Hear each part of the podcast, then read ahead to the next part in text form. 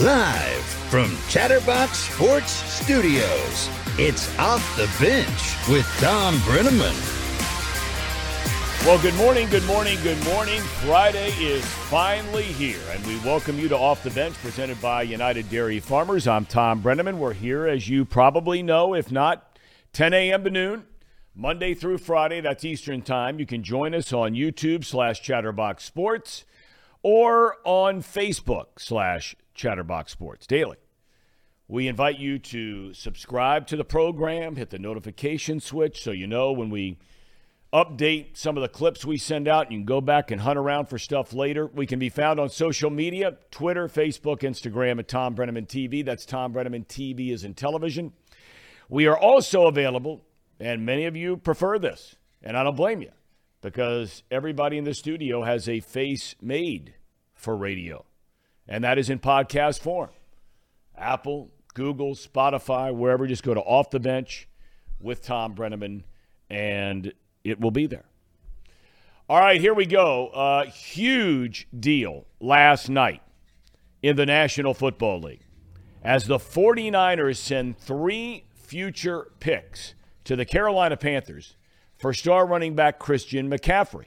Clearly, general manager John Lynch of the Niners is all in to try and get a Super Bowl title once more in San Francisco. No word yet if McCaffrey would be able to play as soon as this Sunday. The Bengals in Atlanta are roughly 72 hours and counting from kickoff at Paycor Stadium. Bengals right now, six and a half point favorite, over under 47. Now, the Falcons rush for 165 yards per game. That's third most among all NFL teams. It's interesting to note. Now, a lot of this has to do with game situation and so forth, but they run the ball roughly 50 more yards per game at home than they do on the road. Now, the Bengals give up 121 rushing yards per game. But last week, as you know, they allowed 228 yards in that victory over the Saints. And over the last three games, so you got the Ravens, the Saints, right? Good running teams. The Bengals have given up 160 rushing yards over the last three per game. Now, I know that's a lot of stats. I don't like stats most of the time, but this is certainly one to keep an eye on. How well can Atlanta rush the ball against really a depleted Cincinnati defensive line? Cleveland is in desperate need of a win. Brownies go to Baltimore, six and a half point underdog. Cleveland is two and four. Ravens tied atop the division with the Bengals at three and three. The next two weeks are huge for Cleveland. If they lose Sunday in Baltimore and then next Monday night to the Bengals in Cleveland, they're done. They are D U N done. It would put them at two and six on the year, season over. The Steelers will play Sunday night in Miami. Tua is back at quarterback for the Dolphins, cleared to play. Miami, a seven point favorite in that one. Kenny Pickett, the rookie quarterback who was concussed last week, had to leave the game. Mitchell Trubisky came in, led him on the touchdown drive to beat Tampa Bay. He's still in concussion protocol, but if cleared, and it looks like he will be, he would start for the men of aluminum. Other interesting games and matchups around the league. Indy at Tennessee. The Colts are 3 2 and 1. Titans are 3 and 2. So first place is up for grabs in the AFC South. And we mentioned out west. Really interesting game to keep an eye on. The Niners were rolling until last week, got hammered down there in Atlanta, and the Niners will host the Kansas City Chiefs. Chiefs are a two and a half point road favorite. One final note Dak Prescott will start at quarterback for the Dallas Cowboys. They host the Detroit Lions, and you may remember Prescott, week one, broke his thumb in the loss to Tampa Bay, so now he's back. Team played very well with Cooper Rush at quarterback in his absence. Thursday night football out in the desert last night. The Saints and the Cardinals, a wild one, 42 34 Arizona wins it. The Cardinals scored 25 points in the second quarter, thanks in large part to not one, but two pick sixes thrown by Andy Dalton. We love Andy Dalton. But prime time and Andy Dalton simply do not mix oil and water. One return for 38 yards, the other 56 yards. Cardinals go to 3 and 4, Saints 2 and 5. Huge weekend. Every weekend from here on out. Halfway through the year, this starts the second half in college football. Games starting at noon tomorrow. UC back in action on the road at SMU. Peanut Gallery over there. Good morning, by the way, Casey. Brandon Sayo back in the saddle without the dunce cap on. Let's go, Cats. You guys all right? Yeah. You, ha- you happy to have me back? I'm very happy to have you back, especially knowing the way I've been gaining ground on both of you guys in the picks, which we'll get to later today. So, uh, with you back, uh, I have no doubt that I will continue to close the gap. Alrighty. Closing in fast. Um, SMU is coming off a 40 to 34 win over the Naval Academy. And the Mustangs have a 3 and 3 record. The 21st ranked Bearcats were off last week. They've won five in a row since that season opening loss to Arkansas. UC is a three and a half point favorite. Ohio State, one of nine unbeatens left in college football. The Buckeyes at home tomorrow against Iowa, 30 point favorite in that one. For the first time all year long, the Ohio State Buckeyes are back at full strength on offense. Remember going into the year, everybody thought Jaxon Smith-Njigba was the best receiver in college football. He's not played since the first quarter of the first game, and they're the number one offense in the country. He's back this week. Kentucky off this week. Tennessee next week against the Wildcats. That's down in uh, Knoxville, Tennessee. Number 14, Syracuse is not lost, nor has Clemson ranked number five. They'll collide tomorrow at Clemson Stadium. Tigers a 13 and a half point favorite. In the Big 12, Number eight, also undefeated, TCU, hosts 17th ranked and once beaten Kansas State. Horned Frogs, three and a half point favorite. If there is such a thing as a big game in the Big 12 or the Pac 12, tomorrow would be it. Now, I've not seen UCLA this year under Chip Kelly. They're undefeated, they're ranked ninth. They go to Oregon to play once beaten and 10th ranked the Oregon Ducks. Ducks have not lost since getting just mauled in the season opener down in Georgia. And without a doubt, the biggest game in college football over the weekend, the red hot Ohio University Bobcats host Northern Illinois in Athens. Baseball playoffs, game two of the ALCS last night, and the Yankees get a grand total of four hits. They strike out 13 times in a 3 2 loss to Houston. The Astros lead that best of seven, two games to none. Game three tomorrow night in the Bronx. National League Championship Series resumes tonight in Philadelphia, game three. That series even at one apiece. And last but not least, FC Cincinnati went to Philadelphia last night, MLS Eastern Conference semis. Philly wins it 1 0. But what an incredible turnaround for FC Cincinnati, Jeff Berding, and everybody down there. Congratulations. I'm sure bigger and better things to come in the future. We've got a huge audience already dialed in today, wanting to know what's happening. Everybody saying good morning. Sir Boy Wonder, William Woolard, 6412 Mars, Jeremy, everybody's ready to go. Um, 6412 uh, Mars says Brandon's a good man, slash dunce. Any thoughts on that? I think that dunce thing is starting to stick. Show from there if you want. Although what you know, you know, you got pub today uh, in the morning line. How about Doc? Paul Doherty. Now every week you do a simulation, a Madden simulation Mm-hmm. of the upcoming Bengals game. Tell us what the simulation panned out to be this week. Well, it uh, was a tight game in the first half. Slow start as the Bengals have been all season long. These Madden simulations with the Cincinnati Fear, Cincinnati's esports team here in town, and Marcus Mariota had a big game. They went up three nothing. Bengals came back, made it seven three at half, I think. Uh, So but they- another slow start. Another sl- We've seen that time and time again. another another slow start. All right. and it was 22 to 14. They kick a field goal. The uh, the Falcons were on top. kick a field goal to make it a 25-14 final, but the Bengals end up losing by two scores. Now the scores haven't always been on point, but the situations have. So a sloppy first half, Bengals have a lead at halftime, and then Marcus Mariota on his on, with his feet ends up winning the game. So Okay, that's so, so, so let me ask you. I mean, look, uh, no one expects those things to, to, to have exactly a you know a footprint on on on what's going to happen from a statistical standpoint, that kind of thing, or a player's performance, whatever. But how correct? Do you know off the top of your head because you simulated every Bengals game so far this year? Do you know, or at least the last couple of weeks? Let's put it that way, right?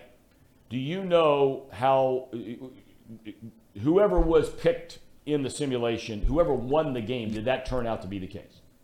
there's only been two times when it's been wrong.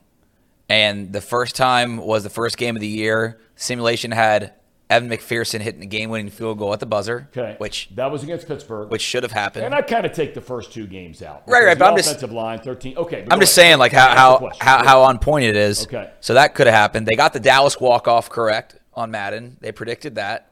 Um, and then the Ravens game, they predicted the score was correct with the Ravens on top. Like what they were up 13, 13 10 or 13, whatever it was.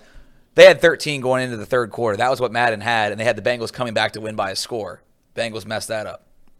And then but it's been situational too. Like when like uh, they had Tyler Boyd having a big game against the Jets. Right. What happened against the Jets? He had a big game. Yep. In this simulation, Hayden Hurst had a big game, but the Bengals as a team don't get the win. So Well, I got to tell you, you know, when, when, when you look at that, I mean, again, I we have no idea how it's going to pan out. But the Bengals only get 14 points in this game against Atlanta, according to this simulation. Keep in mind this: the scoring has not always been exactly on point. More the situation, but yeah, base you know basically a, a tough day for the offense. Okay. All right. And Casey, I know you're not buying into that. No. um, That I will smell I- around your house again Yeah, is I- not of napalm. It's of a, a Who Dey victory, but I, I will say that this game makes me very nervous after the Saints game. How that just went down. I thought we would handle business against the Saints. They're still playing sloppy. Yeah, they're, they're still playing sloppy. I thought, you know, it was so obvious that they were going to run the ball that we were going to need to stop the run. Um, I know how valuable Reader and Tupou are. Yep. And with both those guys gone, we don't have a true nose tackle. Yeah. That scares me a lot when a team, you know, they're going to run the football.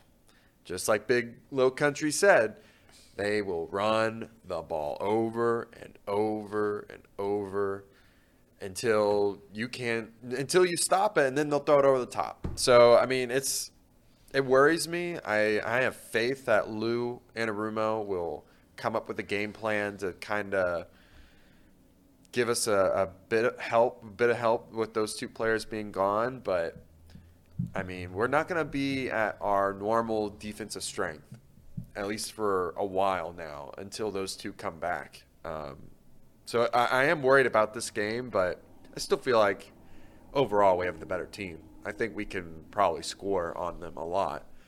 So situationally, if we can control the if we can control the game, we'll be fine. which hasn't happened very often. Right. But if they control the game, if they are able to Yep. allow time to run off the clock, then we're going to be in trouble.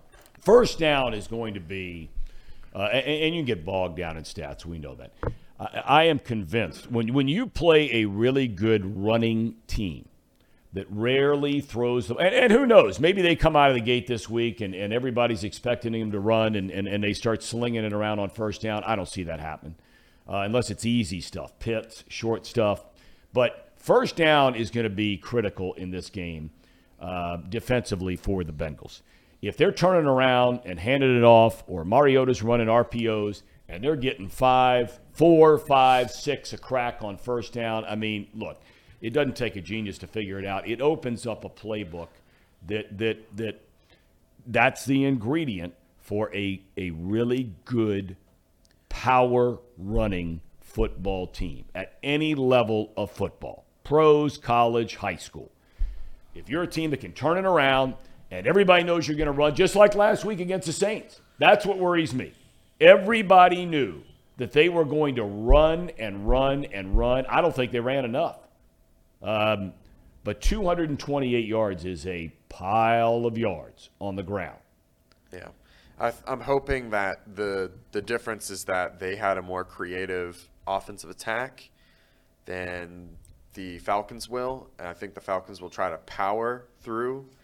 Um, maybe that will be the difference in this game. Is that you know the power running game, like pulling guards, uh, gap play is easier to defend than a creative like end around or um, that, that that is what uh, one of the scores was off of right against the Saints was an end around or Yeah. something like. So I'm just thinking like maybe it'll be like that. I don't know enough. I haven't watched the Falcons enough to Yeah. know that for certain, but just from what Big Low Country described, they they pound the rock. So It's going to be a very big discipline. Every game's discipline when you're on the defensive side of the ball, but when you have a guy like Mariota, you run some RPO, you're going to have a guy spying him. Yep. I mean, that's what we saw in that Madden simulation. The Bengals just weren't disciplined, and I know it's a video game, but I mean, they these people know what they're doing. I, All right, I, I want to shift gears for a minute. Coming up on the show today, we have Zim WhoDey.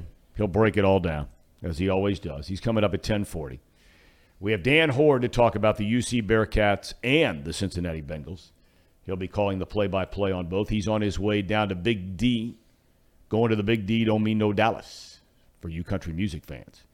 Um, you guys have no idea what that is, do you? I know what Dallas is. You know what going to the Big D don't mean no Dallas in that song means? D for divorce. ah, ooh, That's why it says don't mean no Dallas. who what's who sings that? I, I'm drawing a blank. Um, but anyway, so Dan's on his way down to Dallas later today with UC, and then he'll have to get on a plane tomorrow night or Sunday morning or whatever, and uh, come back to Cincinnati for that that game. We'll talk to him about both games coming up, um, and then we make our picks 11:30. We mentioned in the open FC Cincinnati.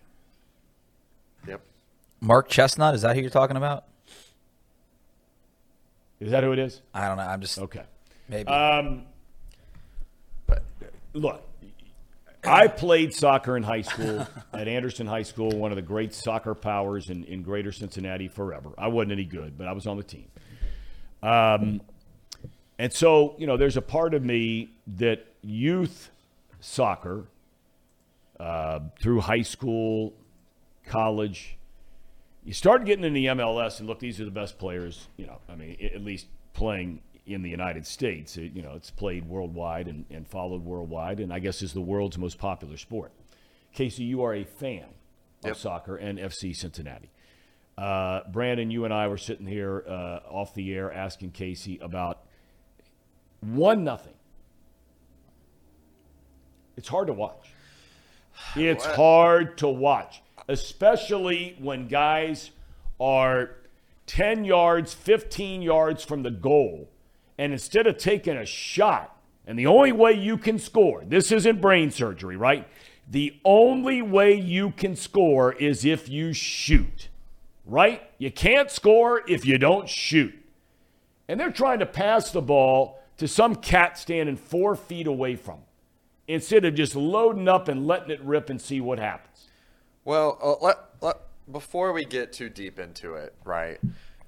Let's just talk about the game in general because it's a match. it, the match. the match. All right, the okay. match. The match. hey, soccer people are like that now. I, mean, you know, I they're like that. I love soccer, but screw the terminology. All right. No, Game, no, no, match, we gotta- all right. pitch, He's allowed. field, no, no, play. no. If you're going to be all in on soccer, we got to call right. it a match. They wear All right, kits. so they play on a pitch. please. They're Whatever, lads. I mean, anyways, they did really well in the first half. I thought um, offensively they were getting their their shots in. Um, there was a few mistakes. Um, defensively for both teams, very very good. Um, very surprised by that. In fact. Um, it was the second half when they came back after after the half, and it just- intermission. intermission. They were in the they were in the dressing rooms. and they just seemed like they could not get it together after they scored. After Philadelphia scored, they just kept making mistakes over and over again. There was no sense of urgency until the very end, which is like, well, what are we doing? You know, like and they were really sloppy towards the end. They were at least five to seven minutes. We're down by our goal line, just constantly trying to fight for the ball and it going out of bounds. Yep. And that that was tough to watch. Um, but I thought I thought overall the season wise, FCC was very entertaining to watch. No Their- question. for the for the first very- time, and it Yeah, was no that was about it. awesome. and No doubt. that that was great. I thought the Acosta to Brenner and Vazquez, great. Uh, That that those those three guys were awesome. I think they need like one or two more guys on defense to like really be a juggernaut. Um, but like last night, Acosta really disappointed me. I think he he he was the one that I just felt like didn't bring his A game throughout the entire match. Uh, he goes down with an injury. Um, Everybody out. goes down with an injury. They're flopping around. Oh, I, okay. I get it. I get it's part of the game. They're trying to get calls. Do you know what Uh, a- it's the same thing as What's a, it called when you get a card in soccer? What's Yellow the card. correct term? No, no, Yellow no, card no, or no. What do card. they? What, what's the correct way to say it? Like a foul, No, it's a book. When you get a when you get a card, it's a booking. a booking. a booking. I'm just It's like you're you're being booked at the local precinct. right, right. The uh, by the way, Andrew says cleats or boots. He's on my. He understands my lingo here. All right. I mean, I'm just saying, like, overall, I'm not like the biggest soccer fan. Like, I don't know all the different terminology. I enjoy watching it, though. I understand the intricacies of them trying to get it into the center, into the box. Um, how a, a, when an offensive player just kicks it straight into a defensive player, how annoying that can be, how it feels for a viewer. But I understand the attempt to try to get it inside the box. I I, That- I, I that's all- totally get it, but they still pass inside the box, and and you know it's the one thing about watching women's soccer and the United States women's team, which has been the most dominant, They're amazing. really the most dominant I- sport that Americans with you. have over the past 25, 30 Rose years. Lavelle, I mean, Cincinnati's they own. stub their toe along the way from time to time, but rare. But but those ladies, I, I mean, They kick some ass. they are constantly on the attack. And it all started with that. You know, I know enough about soccer. I think the guy's name is is uh, Bennett, Anson Bennett, something like that. Coach at North Carolina women's soccer team. They won whatever it- 10, 12 national championships, and he was a guy that really just took over U.S. women's soccer, led that team internationally. But they're always on the attack. They move Yeah. their def- the, the defenders way up. You know, if you draw the offsides, you draw the offsides. But when they got the ball anywhere close to the goal, they were letting it rip. Yeah. Honestly, you want my honest truth? I've watched way more college soccer. Yeah. Right. I fiance was a college athlete. Uh, we watch it all the time at our house. Uh, women's soccer, soccer and men's soccer. Yeah, and Yeah. it is way better. Especially the women. way way better than Yep. it for MLS and Premier League. No for- doubt. To me, No because it does stop the game. It does make it like, oh god, here we go again. We're we got another guy who's just wallowing on the ground. He's faking an injury to try to get a call. And in college, yeah. The, the coaches get on you for like laying on the ground. You're leaving the defense wide Right. open with a hole. And I- understand why the professionals do it because that's ways that they can try to manipulate the game to get a call.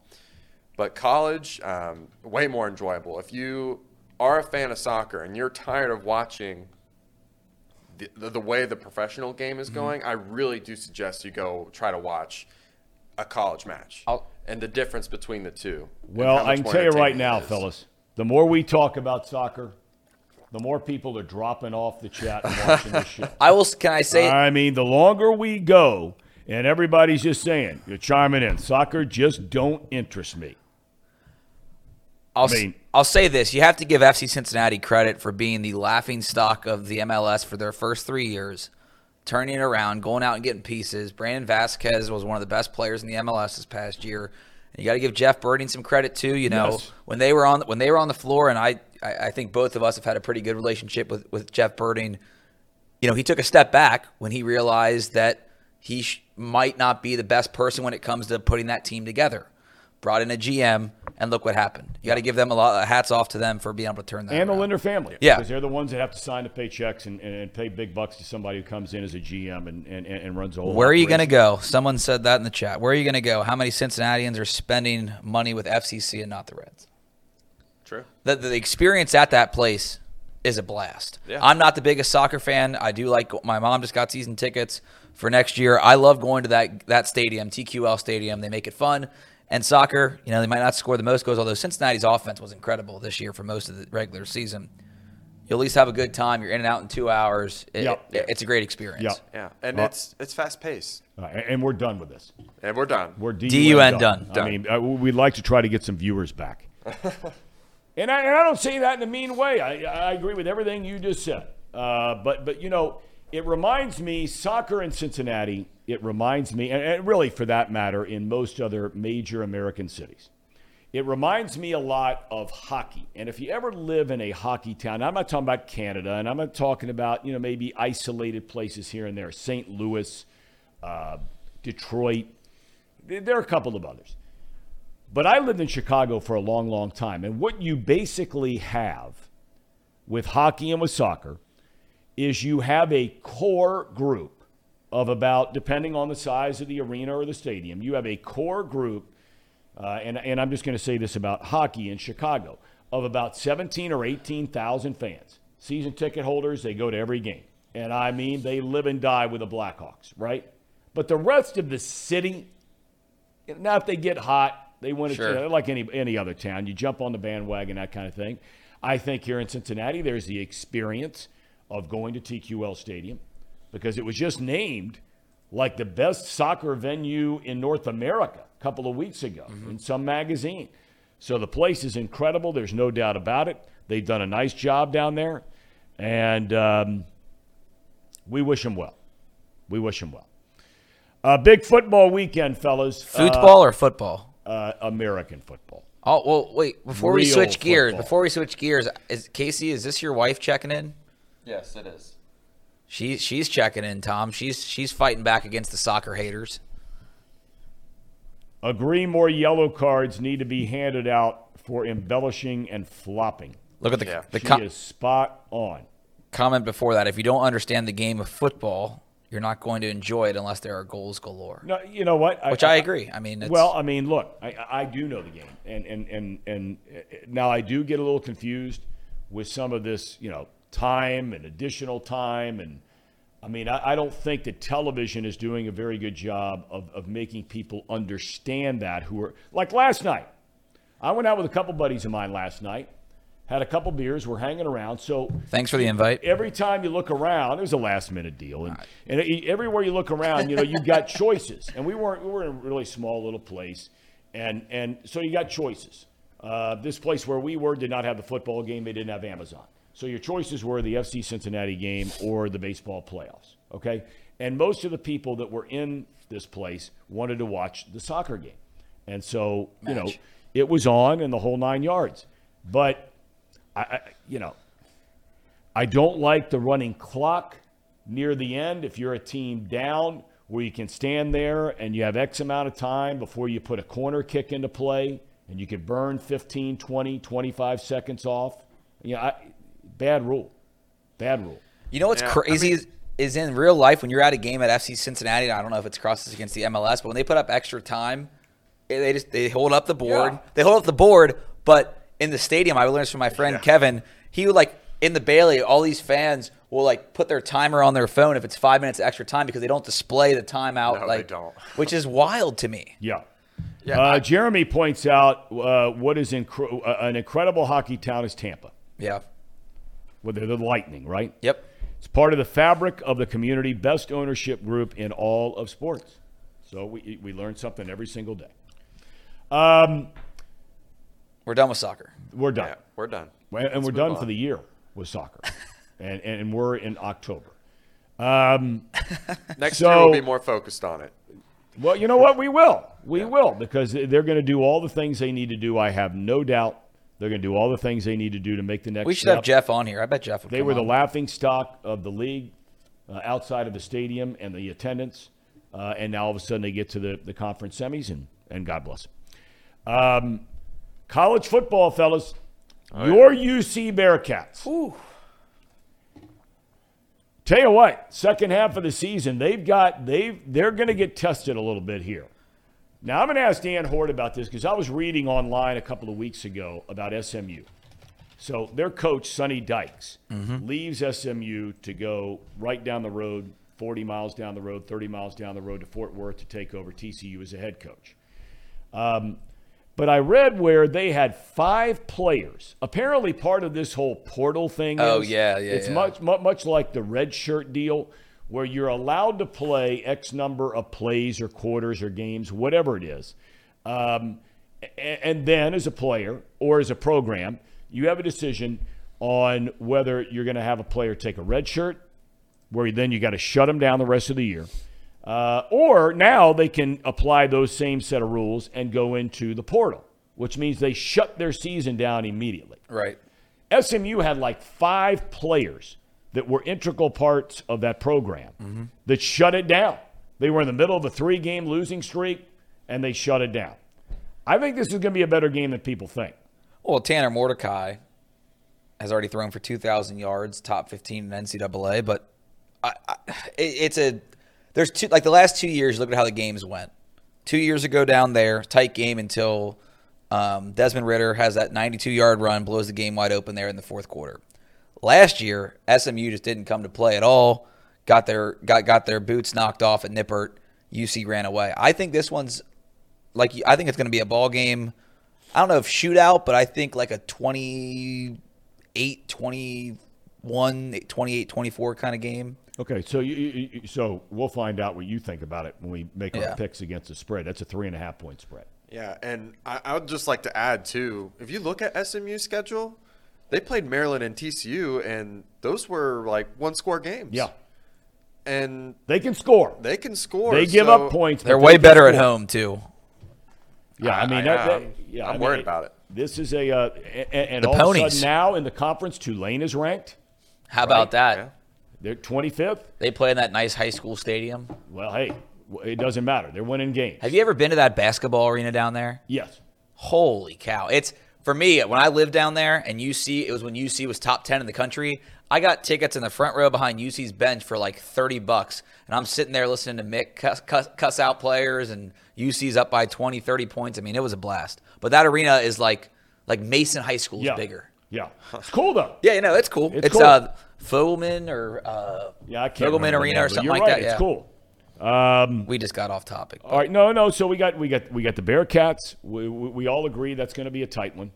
Uh, the, the Buckeyes are a big, uh, uh, huge favorite at home. Iowa They're healthy again. We Iowa talked about stinks. that. Iowa's defense is really good, but it's not good enough to slow down uh, Right. This offense. I don't know if any defense is. Um, and and then we've got some other really big games around college football. So we're going to take a break. We got Zim WhoDey coming up shortly. Everything Bengals with Zim WhoDey right around the corner. All right, we welcome you back to Off the Bench presented by United Dairy Farmers. We love checking in with our buddy. And that's our our main man around here at the end of the day. I mean, we have a lot of uh, you know a lot of times that that term gets floated around here quite a bit, but at the end of the day, there is one main man, and that is Zim WhoDey. How was the anniversary? What did you guys do, if I may ask? I appreciate you bringing that up. That's awesome. Um, yeah, I, I had came back into town after a great victory, right? So I'm feeling good. I'm feeling awesome. I went to this really, really nice restaurant. It's like what a president he said. It's called the Lafayette. If you're ever in the uh, Southwest DC, Northwest DC, really, really elegant. We were like the only couple in there at the end. I purposely did it at the end to add that spice of romance to it, where it's just us having a great conversations, no cell phones, really talking it out just talking about like that, you know, that that one year that we just uh, went through. It was awesome. Then, you know, after that, just hit up the town a little bit, just walked, you know, waterfront action. You know me, you know, Holding how I get down. hands and, and and with your favorite gal in the world. Yep, holding my hands, and you know, woke up the next day, had a nice brunch. It was awesome. That's fantastic. Congratulations and belated uh, happy anniversary. And I and I Thank you assume your very son. I mean, you know, last time we checked in with you, you had the parent teacher conferences. I had my parent teacher conferences this week for our son. He's senior in high school, and li- like you, was just uh, thankful and grateful and uh, appreciative of how you know how focused and how well he's doing, and and you feel the same way about your son. Did So you see you the Jim- Did you watch- see the Jimmy Chase one? Did you see the Jimmy Chase uh, special? You know, Ja'Marr's father. I did not see it. I did not. Oh, it's uh, it's amazing. You got to watch it. They had him mic'd up for the game, and then they had you know Ja'Marr mic'd up Right. simultaneously, and then they kind of did like a 15 minute. The Bengals tweeted it and stuff like that, so you should check it out. Like it's it's really it, it might it's a tearjerker at some points in there, so it's it's a really good overview of how he got here, his you know Rummel High School, uh, going to LSU and all and all that, and then they roll it all into one Sunday at the Superdome, and he predicted that he was going to go crazy in the game, so it was awesome. Uh, yeah, I will definitely check check that out because I love those kinds of stories. I I love hearing the backgrounds uh, of of these players because a lot of times, you know, we we almost look at them as robots in every sport. Uh, and everybody has a story. I don't care if you're a professional athlete or whether you know you're the guy walking down the street here in Hamilton and things aren't going so well. Everybody has a story, and uh, and I love the stories. All right, um, are you coming into Cincinnati for the game or no? No, I'm not this week. I, I Okay. gotta, I gotta, I gotta talk to my loyal faithful. We call it the Hairy Nuts gang. It's where you just kind of lay it down all on the line, and we kind of watch the game together, like 500, 600 bang, Bengalis hanging out watching football. I'm back home at the Hairy Nuts game. We're going to do it this Sunday and deliver a victory. And, and and how did that start? So you, I mean, so when you say five or six hundred, you mean online, right? Yes. Okay. So how did that start? We started off so the legend of Zim WhoDey was born and cultivated at a Steelers game, actually. So this kid there said, "Man, I want to go to a game, um, but you know I'm going to be by myself. So you know, can you come with me to a game?" So I go to a game, and we rage, we, and I go live on Instagram, and I noticed how many people were like watching it, and a lot of people said, "Can you turn the camera so we can see the game?" They don't show the game. And so after that game, you know, I went home and the following week I did like my first live stream where I kind of give commentary as the game's Sure. going on. And that, that's where your son probably That's found right. me because That's right. because a lot of people just don't see the game. So I just started doing that. So here we are, like what three, four years later. Um, the name came Hairy Nuts Gang came because they were making a lot of decisions and they were shaved. And now we're we're now we're like just just you know scruff it up. S- Stuff gets hairy sometimes, so we developed the name and we haven't looked back since. Another, I want to go back real quick to that Jimmy Chase one. One of our rituals too is we kind of meet up before the game. Always we kind of say like a certain thing. He was mic'd up, so I didn't make the cut though. Needless to say, I'm a little too explicit, I think, for the Bengals uh, taste buds or whatever. So just a little, another little nugget in there. Like I, I did see him, but I don't think I made the cut on that one. Well, you should have, and and, that, and that's a mistake of whoever made that video, whether it's the Bengals or or uh, Paramount Pictures or whoever it might be. Uh, that's their mistake, and they're lost, quite honestly, without having Zim WhoDey on there. All right, uh, last week, and we've been talking about it all week this week. Last week, everybody knew the Saints were going to run the ball. That's their calling card, right? And, you know, the Bengals are a little thin along the defensive line right now, starting with DJ Reader, among others. Uh, and the Saints run for 228 yards. Now, all of a sudden, the Bengals are facing, albeit at home, they're facing the third best rushing team in the National Football League. They're coached by a former offensive lineman.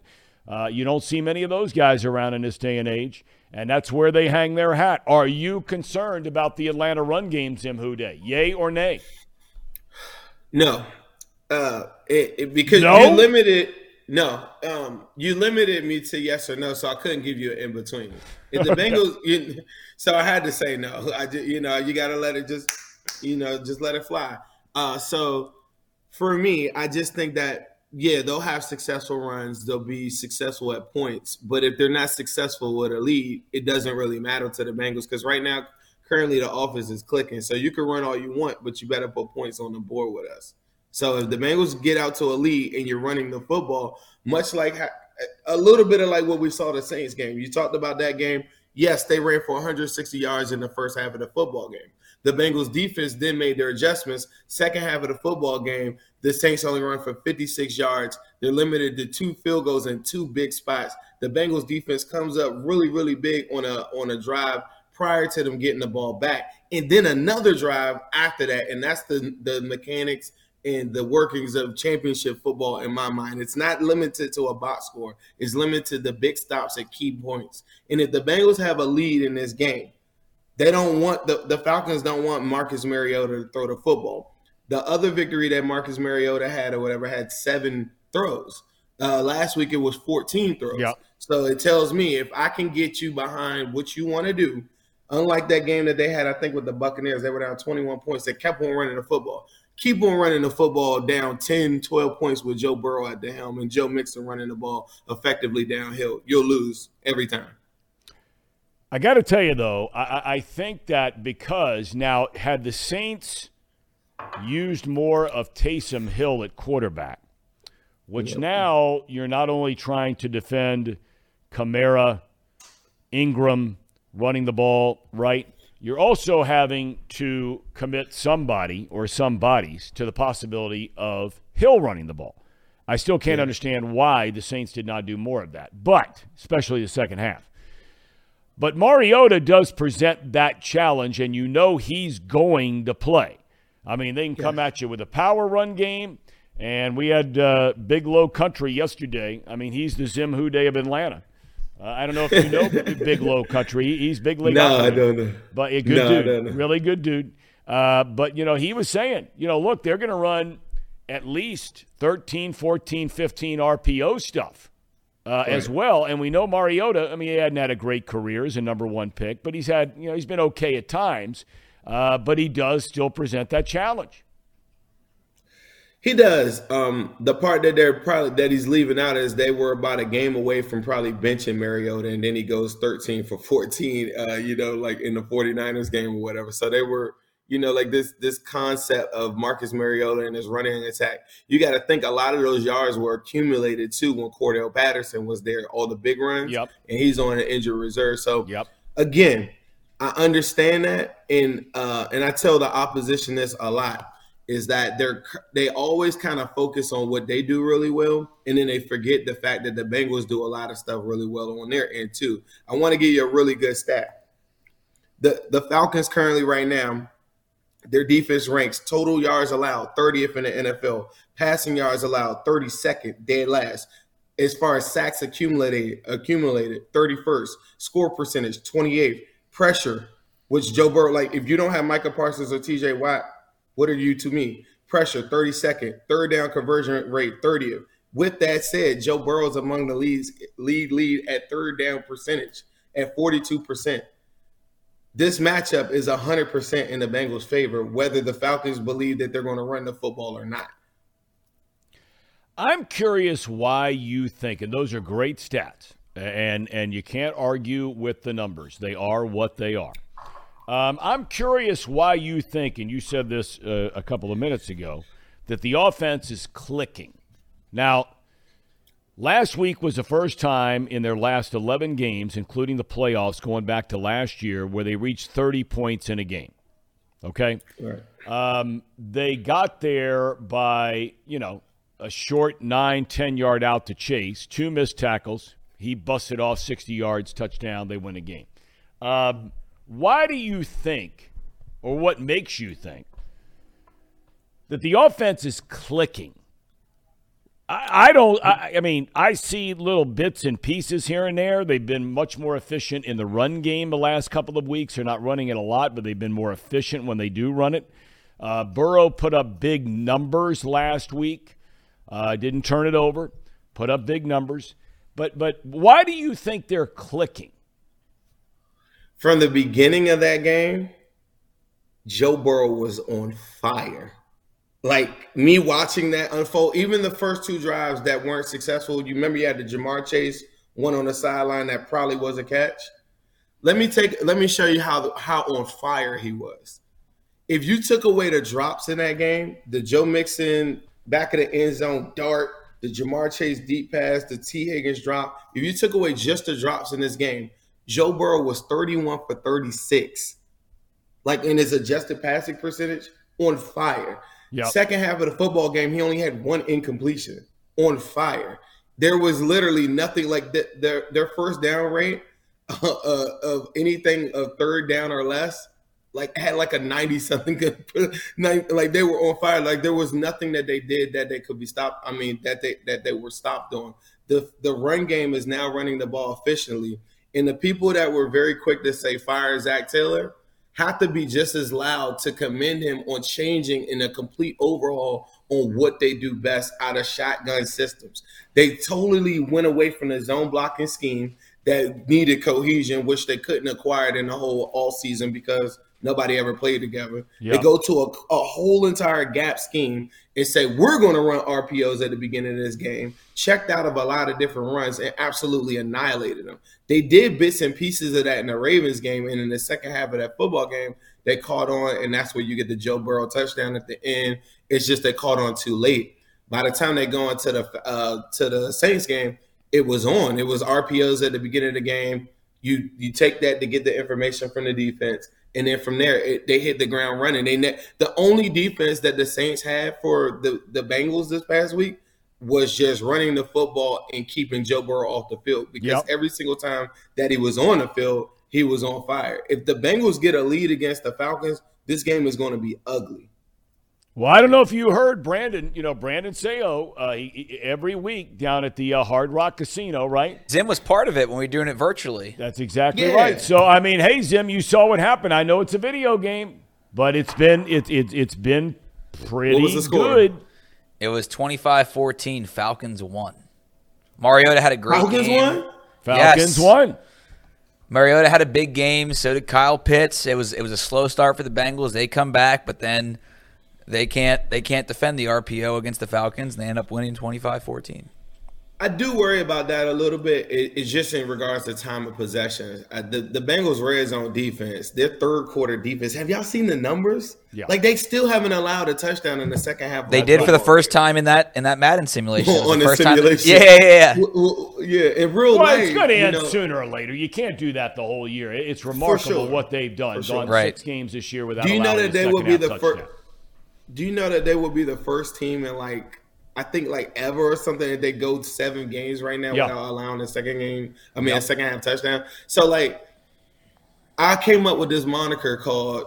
Uh, I mean, not a moniker, but like this this statement that I used to say is say your offense is your defense if the Falcons can stay on the field, to me, that's the only defense that they could run on the Bengals currently right now. Like honestly, I with Casey Hayward, the cornerback two being out in this game, and then them already being 32nd in the NFL is get, against the pass, it's the worst time to see the Bengals. Like I think as Bengals fans, we get really concerned about like what they could do. I think if if I'm a Falcons fan, I'm severely concerned on what I know that the Bengals will do.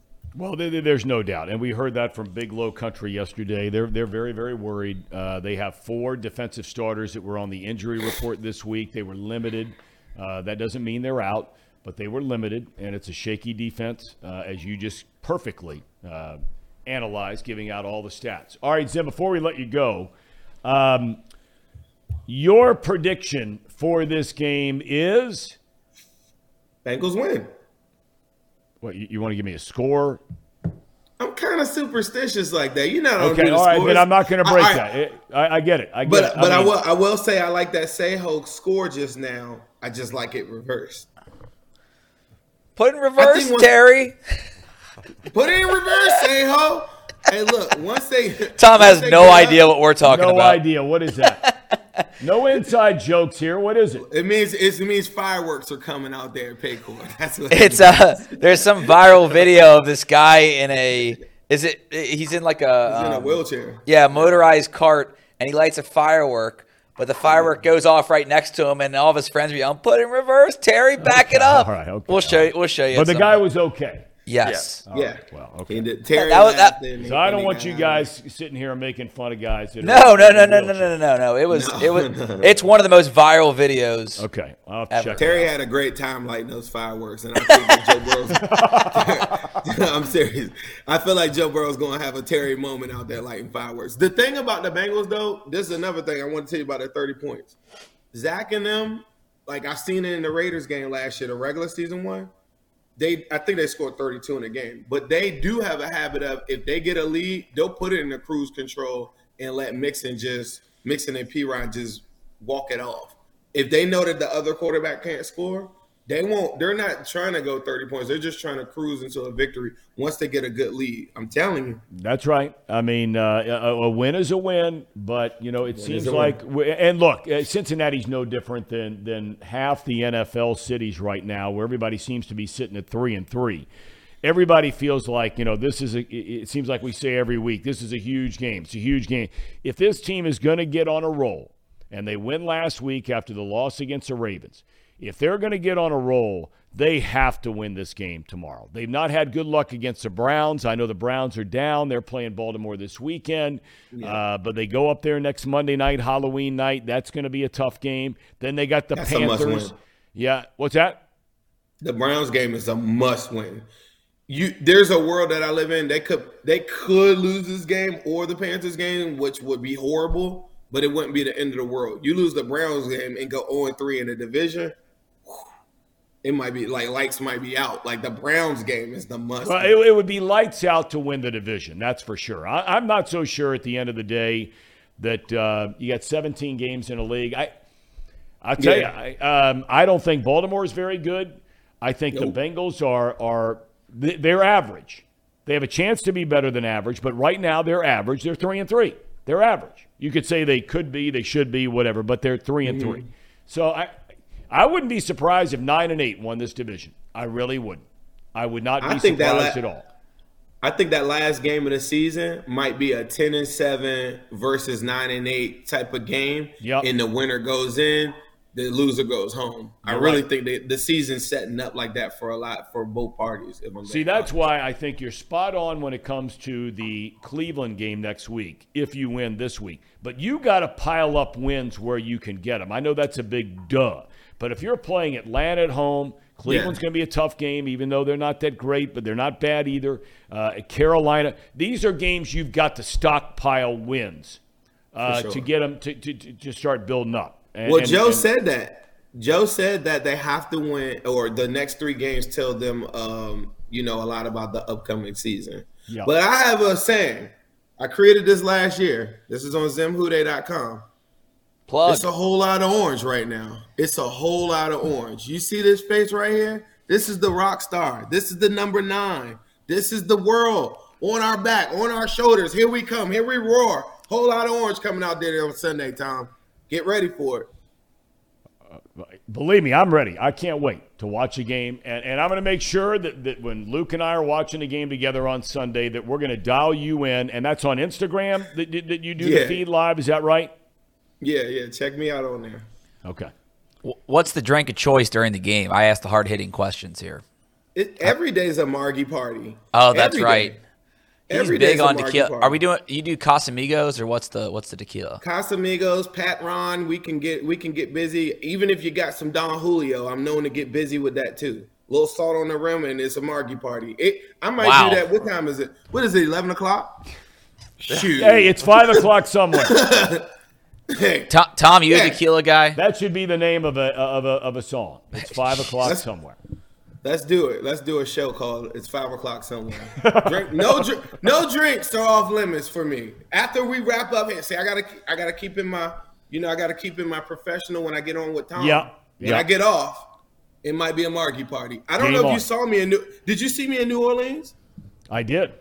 You were on your game down there. there. You were on your I game down there. I tore it up. You should have saw me on the dance floor. It was, I mean, it was crazy. I burned them up. I have no I left doubt. The, I left the dance that. floor. you know, people say people say shake a tail feather. I left the dance floor. It was feathers all over the damn city. That's where you and I have a lot in common, Zim. Because I'm one of the great dancers of all time. I caught your act. It's good, but but it ain't there with me. Wow. Put on a little, you put on a little Jackson Five. Yeah, I'm dialed in. Hey, the Jacksons are coming to the Hard Rock in, yeah, in a couple I'm weeks. I'm talking about the Jackson Five. I know, I, mean, I know. It'd be a miracle if they came back. Woo! Right, Tito. Hey. I Michael, love Tito. Not, love all Michael's those guys. Jermaine. I saw him in concert. I'm one of the. I'm the only cat around here who saw him as a as a ten year old kid living in Virginia Beach, really? Virginia. Yep, That's like crazy. the fifth row, right there. You know, there they were. All right, I always Tim. wanted to see. I always wanted to see Prince. I, I'll never get that, but I always wanted to see Prince. Yeah, he would have been good to see too. I agree. Uh, Zim, have a great weekend. We'll be checking you out on Sunday on Instagram. Sunday, baby. Let's get these dubs. You the man. You the man. Zim WhoDey joining us from uh, the woodsy area. We didn't get into his koi and everything, but I mean, look, when you're an outside man, and every time we check in with Zim, it looks like the, sun is shining and the woods back behind his estate uh, outside of D.C. I keep saying Baltimore. It's actually D.C. That uh, you know he's got a lot going on inside, outside, Bengals anniversary, trips to New Orleans. Um, and, and look, if you're a skybox owner, okay, I'm gonna throw it out there because I love Zim. I love the guy. I really do. Uh, had a chance to meet him for the first time in person uh, at the Thursday night game a couple of weeks ago against Miami. I, I, I really like the guy. He, he's a good man. Um, I I don't know if I let my kids watch the Instagram thing because it can get a little, little hairy, as they like to say. Well, your kids are old. But enough. he's a good. Well, yeah, but I'm talking about a few younger kids. Yeah. Right. Uh, but yeah, look, that's okay. Um, but if you're a skybox owner, find a way to get Zim two tickets in your skybox for the Ravens game. Please. You'll have a great time with him being there. he is he is the life of the party. And if you want to donate an entire skybox to Chatterbox Sports, we can make that happen too. All right. We're going to take a break. And when we come back, Dan Hoard, voice of the Bearcats, voice of the Bengals, to talk about both games that he'll be broadcasting coming up starting tomorrow. Back in a flash. All right, before we get to Dan Hoard, who's standing by, I, I, I got to tell you, I am really disappointed in, in some of our regulars uh, on the chat room here. But, Sir Boy Wonder, whoever you are, I love that you're on this show every day and you participate, watch, listen, get on the chat. But you just said something to me that I, I mean, I am just appalled. He said, Thom is a white claw guy. Oh, I have never had a white claw in my life. Not one time. I am a beer guy. All you highfalutin guys, you can run around with the wine crowd and you can run around with the even the IPA crowd. You can run around with all those guys and uh, tequila crowd and sipping on tequila and all this. Look, Simple man. I am a simple man, a beer drinker, and and Sir Boy Wonder, we might ban you from this program. I think Coach Taylor is accusing me of drinking White Claw. I think Coach Taylor is a high noon guy. That's what uh, the people over at um, oh, MLT. I'm not even going down that road. I'm not going down that. Let's road. ask Dan Hoard what he what his drink. Here he is. He's got to be a bourbon guy. I feel like. Well, Dan, Dan. Dan's kind of highfalutin. You know, there was a time when Danny was coming up through the ranks and he was breaking in over at Channel 19 down there back in the old days. And, you know, I mean, very different guy than the guy. I mean, look, look, look at the background right there. I mean, that's a bourbon sipping, wine drinking, at least atmosphere. Danny, when you decide to have a cocktail every now and again, and I, I know it's not regularly, but when you do have one, what is your choice and or choices plural? Well, I just find it very amusing that framed sports jerseys has made me a bourbon guy somehow.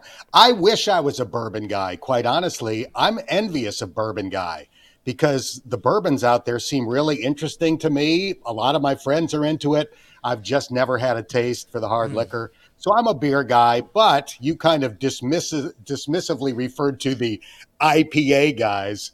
I do like IPAs. Okay. I, I'm kind of a fan of the bitter profile of the IPAs, so that's kind of my drink of choice these days. And I do like wine with dinner, Okay. but mostly IPAs when it just comes to you know drinking with the fellas. Okay. All right. Well, they, they, my kind of guy. Uh, beer guy, it's good enough for me. Not this White Claw. Or, or what's the High Noon? High noon. I mean, good. My daughter drinks High Noon, um, and she's in college.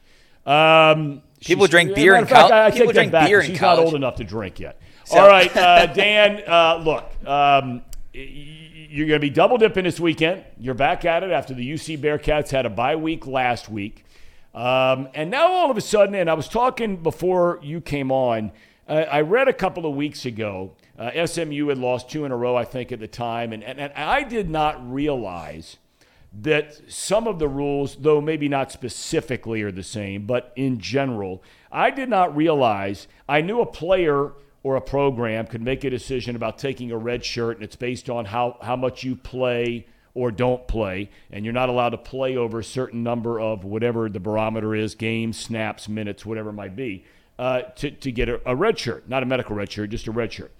I did not realize the same thing held true as far as the transfer portal is concerned. And I saw where SMU, correct me if I'm wrong, they had like four or five guys in one week that all of a sudden decided that they were they were shutting it down, they weren't playing the rest of this year, and they're going into the portal. Has that affected their team? Well, it did not turn out to be the case, Thom. So that was widely reported that four of their best players were going to stop playing after four games in order to preserve an extra year of eligibility and then transfer to another school.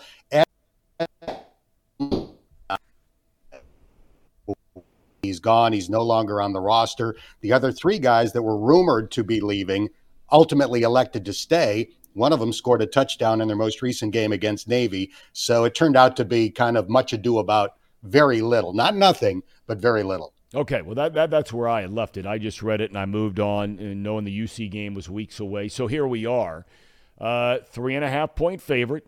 What are your thoughts, or what are some of the things we ought to be looking for as a UC fan when you're watching the game on Sunday or Saturday? Yeah, SMU is one of the best passing teams in the country. Tanner Mordecai, their quarterback, is third in the country in passing yards per game. He's an Oklahoma transfer. This is his second year with SMU. UC shut him down last year. He had 66 passing yards at Nippert Stadium. He was completely befuddled by the great Bearcat defense last year, but he's putting up even bigger numbers this year. That is going to be the big challenge for UC tomorrow. Uh, offensively, you see Bearcats on offense, SMU defense. What do you look for there? Well, SMU is giving up a ton of yards and yep. points. So they're three and three for that reason. They score a lot, but they give up a lot. And I would expect Cincinnati to have a lot of success offensively, pretty much no matter what they do. I think Cincinnati should be able to run and pass on SMU. SMU has really been vulnerable against the pass. So I would expect Cincinnati to put up a big, uh, a, a decent number of points. I think the question will be can Cincinnati outscore SMU on its home field? Are, are you surprised? And, and I don't know how much, Dan, you get wrapped up. I, I know you're not getting wrapped up in it when you're announcing the game, but just as a casual uh, fan going into a game and looking at it, are you surprised that's only a three and a half point spread? Not really. I think SMU has underperformed a little bit. I think going into the season, most people thought SMU was going to be pretty good. Uh, they've got Tanner Mordecai. They've got excellent skill position talent. Rashee Rice might be the best wide receiver in the conference. I think he's third in the nation in receiving yards per game. So they've got players. They've got a lot of transfers. It takes time for those guys to gel. Uh, sometimes it works out, sometimes it doesn't. So it was a, a bit of an unknown where SMU is concerned. But I think the odds makers look at the roster and think that's a pretty talented team. They're playing at home. Cincinnati struggled in its most recent win against uh, USF at Nippert mm-hmm. Stadium. We don't know if Tyler Scott will be able to play, Cincinnati's uh, most explosive receiver. So I think all of those things added up lead the odds, odds makers to think this might be a really tight game. Okay, let's shift gears now to the Sunday game here at home. And, and look, um, we were talking about it with Zim WhoDey a few minutes ago. Uh, half the league is three and three, it seems like, and, and, and so I'm sure in all of those cities, much like our city, uh, you, you feel like um, every game is a must-win game. I, I, think it's safe to say when, when when the schedule came out, you saw the Falcons were coming to Cincinnati, and and 99% of Bengals fans check the box, say, okay, that's a win.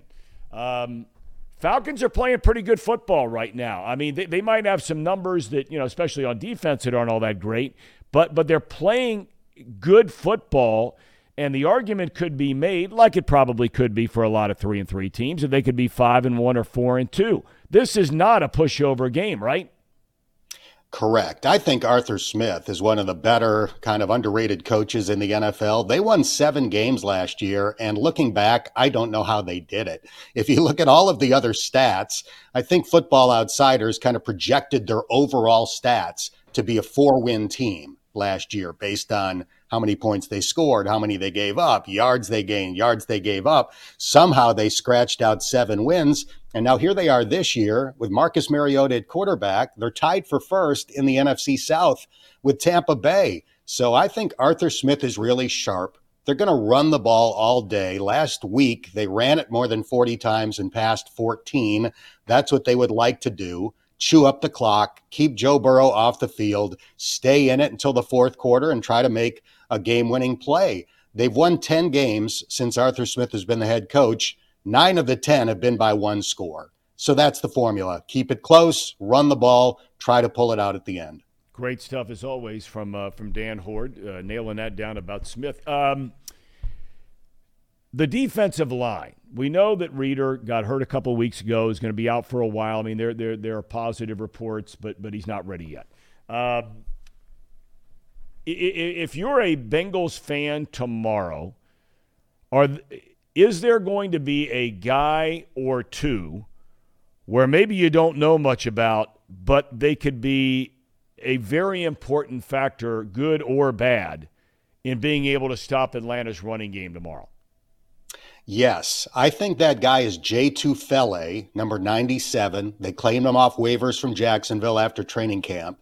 He made his Bengals debut last week. He played 23 snaps against the Saints and he had six tackles, including a tackle for loss in the red zone. So I thought he played reasonably well against the run, and that is his game. He's a big, kind of like Domata Peko looking guy. He has a Samoan background, like mm-hmm. Domata Peko did, has the big hair kind of a wide bodied guy with a, a, lower center of gravity that kind of profiles to be good against the run.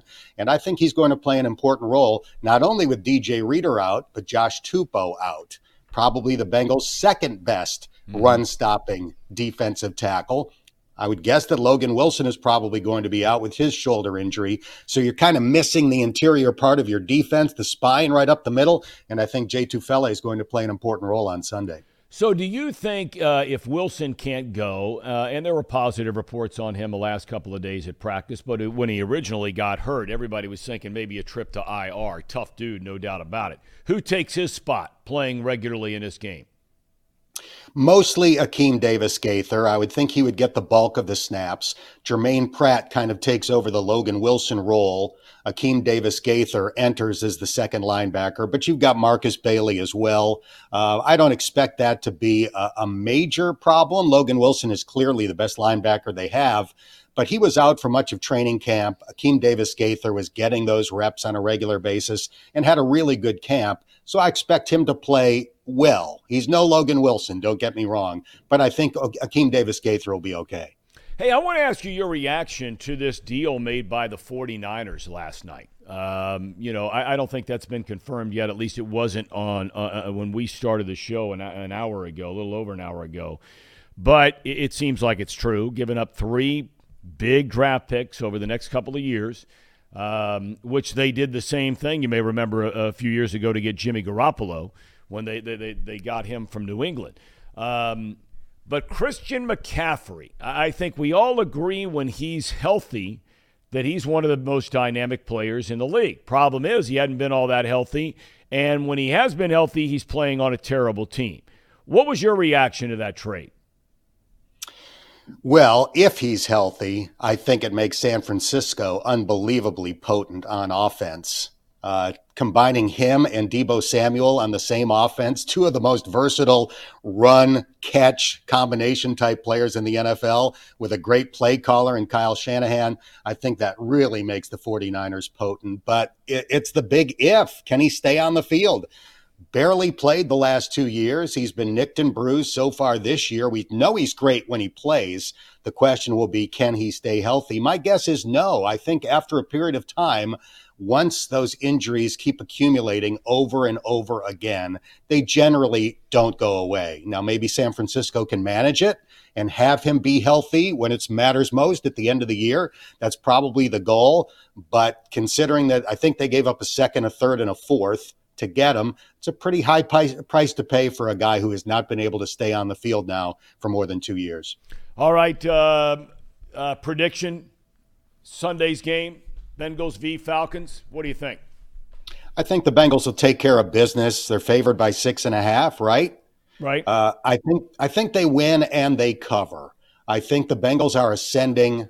Last week, the offense scored 30 or more for the first time in 11 games going back to last year, including the playoffs. I think they found something in the running game. They're not doing as much wide zone, sideline to sideline. They're, they're running straight ahead uh, much better. And Joe Mixon has averaged 5.6 yards each of the last two games. So I expect them to put up a reasonably uh, high number, probably 30 or close to it against the Falcons. And I think they win and they cover. Well, don't tell Brandon Sayo that. I mean, he's down there on on the Madden thing. I don't know if you saw it. You know, he's doing these simulations every single week. Thousands of people down there at uh, at, at the Hard Rock Casino to to dial in. And Brandon, you want to tell Mr. Hoard how many points your simulation had the Bengals putting up? 14 and they lost 25 to 14. Now look, I'm not agreeing with the simulation. I think the Bengals take it's care of your baby, Brandon. It's your baby. I call the games. Feed I, the baby. I do a ter- I do it. I do a terrible job on play by play, but it was the Bengals struggling with Mariota and the RPO, and the Bengals. It was a tight game until the third quarter, and they lost. Yeah, like I said, 25-14. But uh, those have been pretty spot on. They've been wrong twice, Dan. Where the one time they were wrong was the opening game. They had the Bengals winning on the leg of Evan McPherson at the buzzer, which should have happened. They got the Dallas game right with a walk off against the Cowboys. The Ravens game, they had the score right all the way till the fourth quarter. They had the Bengals winning by a score in Baltimore, but their two faults, the Bengals definitely had a chance to win. So I'm interested to see what happens. Okay. All right. So Dan, Well, you're I able to get Madden- out. I hope Go ahead, Madden is wrong. Me too. Yeah, yeah, that's right. So I you're don't put a uh, whole lot of stock in it, but we'll see. so you are. I mean, that's an eleven o'clock kick tomorrow, right down in uh, Big D. Dallas time. Yep. Uh, Dallas time, uh, Central time. And then, so you should have no problems whatsoever. Our daughter goes to college in that part of the country. And so I think you got like a, like a 6P or something like that flying back, 8P tomorrow night. Team charter. Oh, Yeah. see? So IPA guy. got- I've See, Something on the- guy. on the there you flight. go. Dan, IPA Dan guy. had me one over, and now once again has separated himself from the pack. Charter. Yeah, Big league. team charter. I've got no issues this week. I'll be traveling with the Bearcats to Dallas and traveling home with the team. Should be home somewhere between eight and nine uh, Saturday night. And it's good because my sister Kim is traveling to town with her husband Larry. Larry is a huge NFL fan. They try to get to a Bengals home game every year. So Kim will be in town when I arrive, and it's always great to see one of my four siblings. Did you did you get them tickets for the game on Sunday? I did, uh, and I did not have to pay for them. The Bengals were very kind in giving me a couple of tickets for my sister and her husband, and they're good tickets, uh, so the, they will definitely enjoy the game. Well, Uh, I, I, no question about it. They will. It's supposed to be a beautiful day. Temperatures in the 70s over the weekend. So, Dan, safe travels. Godspeed ahead. Thank you for your time. We really appreciate it. Always enjoy it, Thom. Thanks for having me on. All right, our buddy Dan Hoard. I mean, you know, listen, he gives that that song and dance, and I almost called him out on it about the the jerseys in the background, right? And does that make a guy highfalutin or whatever it is? It, it, it, it's the whole look back there. Well, he just has this elegant He really feel does. about him. He's an elegant guy. That's a good word. Like a big voc. Did I ever tell you the story about? I told Dan this probably our last couple days working together when I was still in the Bengals locker room. When he was cup, when he was doing the UC games, uh, I went up to him like a, a Dave and Buster's fan event when I was like, UC basketball games. yes, when I was like ten, and I said, He took my place. well, yeah, it's it's an upgrade. When I left. upgrade.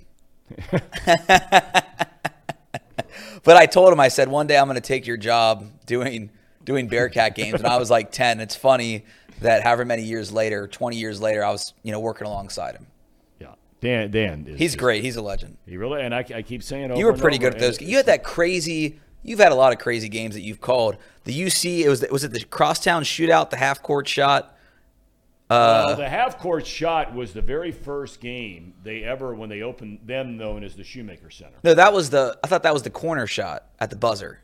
No, that was a half court shot by a football player. Steve Sanders, I think, was his name to beat Minnesota, if I remember right. Okay. That was the first game ever. He was like the sixth man. Yeah. Because Huggs had taken over, and they only had five scholarship players. Team was on probation, so they had Louis Banks and Levertis Robinson Mm-hmm. and that whole crew.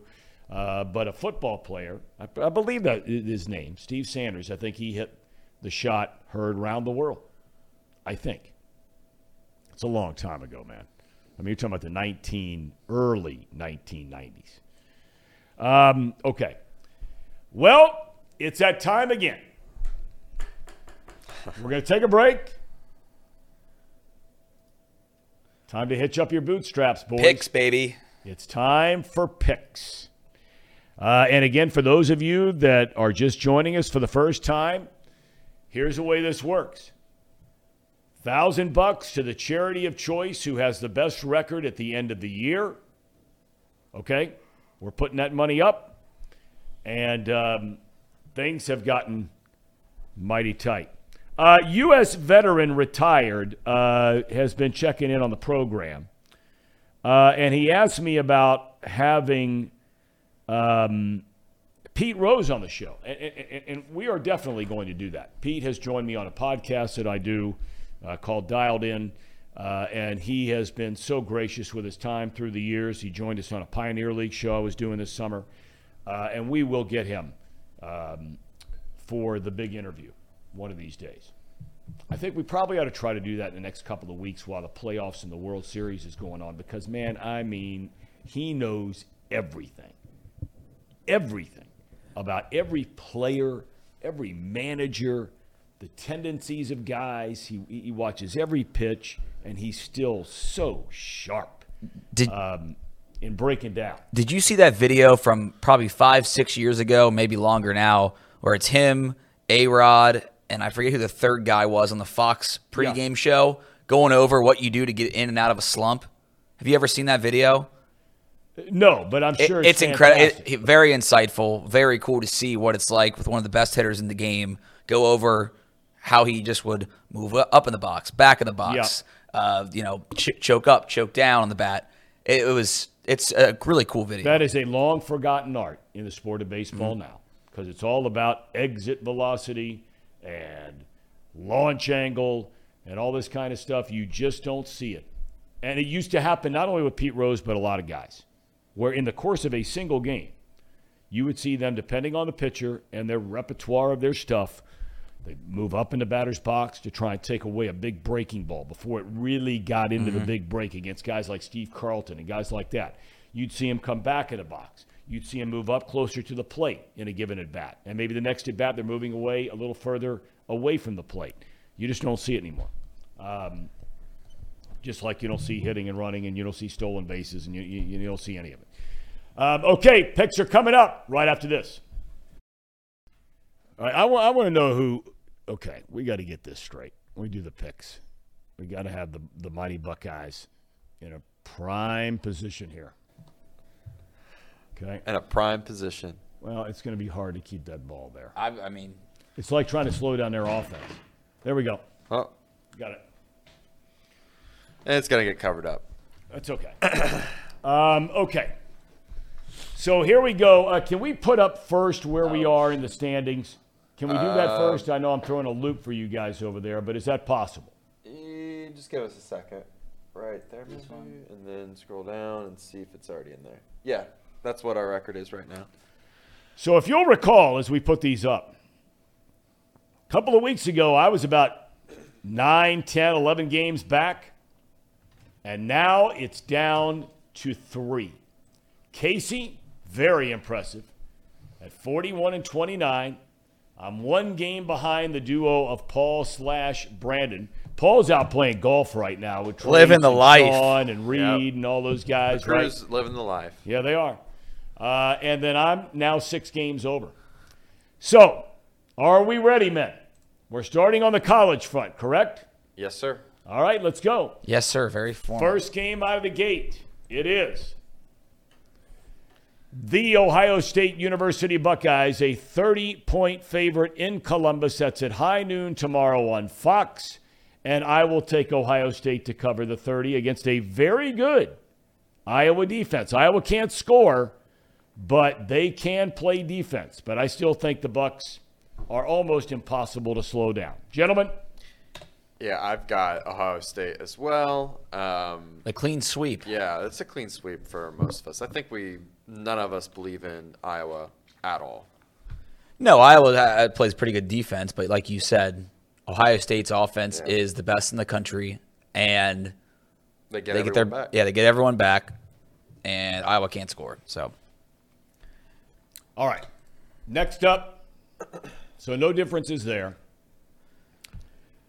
UC three and a half The on Cats. the road at SMU. Um, I'm taking the Bearcats. Well, this is where it get, begins. boo, boo. I, uh, he even wore SMU colors for this. Get him out of here. yeah, I mean, I I gotta follow my guys on not too picky. They they kind of like the SMU pick here. Kind of fits within the system, their their their formula. And I tend to look at their system, and it's been right quite a few times. Um, a lot of times, in fact. And this is just one of those games where it just points to SMU. All right, we've heard enough. Just We know what you're doing, uh, Brandon. Yeah. go Your Cats. alma mater. Okay. So uh, Casey stepping out of the box here a little bit. Yep. Are, are you are you predicting UC will win, but they just don't cover, or to lose? Uh, that's a good question. I think that they will win. They're just not going to cover. Okay. Okay. Um, next up, uh, is there a hotter quarterback this side of Hooker at Tennessee and Stroud uh, in Columbus and Duggan at TCU? Is there a hotter quarterback right now than Mr. Rourke at Ohio University? I mean, they're throwing up huge numbers. Northern Illinois, two and five. It's at Peden Stadium in Athens. Bobcats cover. Wait a minute. That, that, that should be OU minus three. Are you sure? Yeah, Ohio University's favored in this game, for sure. I'll, I'll check. I'll double All check. right, Yeah, double check that. They, they, I, I know they're favored this game. Northern Illinois is two and five, and they're giving up a thousand points a game. Uh, no, NIU is uh, favored by three. They're favored by three. Yeah. Uh, well, the wise guys know something that we don't know, but I'm still sticking. Did we go out? No, keep going. Okay. Oh, there's SpongeBob. Just keep Uh, going. I'm taking the uh, the Bob. What's the deal with the SpongeBob thing popping up? By the way, why why is he? that's his, his that's his that's his background on his computer. That's my some reason. background. And it's Leif Erikson. All right, I take the Bobcats. You guys go with the Bobcats. They're they're, they're going to roll this team. I mean, I. Well, I tell you, I mean, maybe you got to go look up Northern Illinois and who they've played. I, I don't know, but they're two and five. Bobcats have won three of their last four. Say it with me, Thom. OU. See, nobody that goes there says that. Really? Yeah. Oh, okay. I'm just a tourist then. It's the Ohio University. All right, next up, OU. Oh yeah, they don't say that. Uh, you know, there might be some. I don't hang around with any of them. But, but of course, we're all a bunch of old guys. Get off my lawn. Yeah, you're old. Okay. Uh, this, we talk about it all the, The time. Pac-12 I, high school I, I did conference. not want to put this game on our picks this week, but I, I said to myself, okay. GCL South or Pac-12? What are you picking? yeah. What, what, what do you want to watch? GCL South football or Pac-12 football? Well, I will say this. I stayed up late last week, and I thought it would be a good game. Um, that Utah USC game was a fantastic game last week. Yeah. Fantastic. And the crowd at Oregon is going to be off the charts. Uh, Chip Kelly's an excellent coach, and this is the first year now he's finally gotten this thing rolling at UCLA. I've not seen him play, um, but I, I don't think there's any way they cover this six and a half point spread. I take the Ducks at home. Well, I uh, I actually have UCLA winning this one. Really? I, I do. An Um, outright win? an outright win.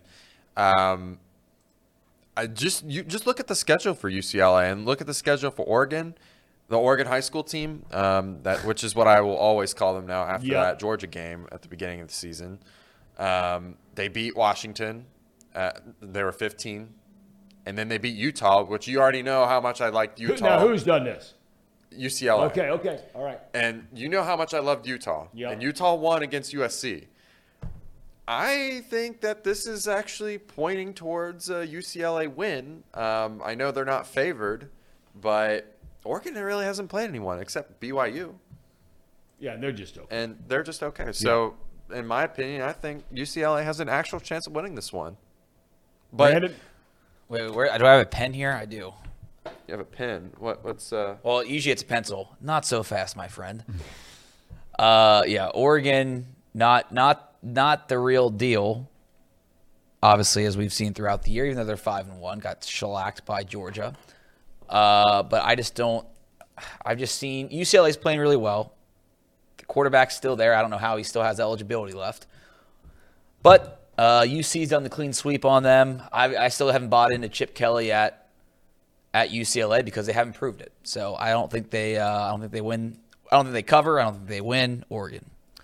It's an interesting game with Chip Kelly going back up there to face the team where he really, um, you know, ignited that program to higher heights. They got to a uh, national championship where they uh, got boat raced by the Bucks. He's since gone on to the pros, and, and, and, and Kelly did quite well in the pros, especially in Philadelphia. Um, okay, next up, still more college football.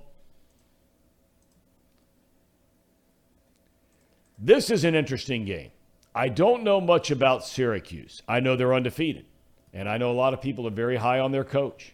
But I also know that Clemson is starting to look like Clemson. They, they, they are really playing well. I, I'm not sold on the quarterback yet, but he is starting to make strides. Therefore, I say the Tigers at home cover against Syracuse. Gentlemen? Um. Well, just after. Uh, Oh, wow. Yeah, I I think they uh, I think they will manage to to get um, keep it a tight game.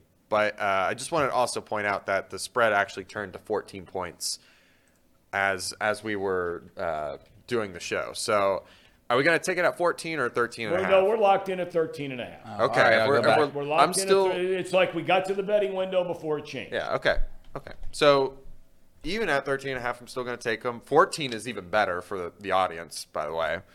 Um, but there's one game that they both teams have played, NC State, that I look at and I go, okay, that's uh, they both won those games, both by relatively same numbers.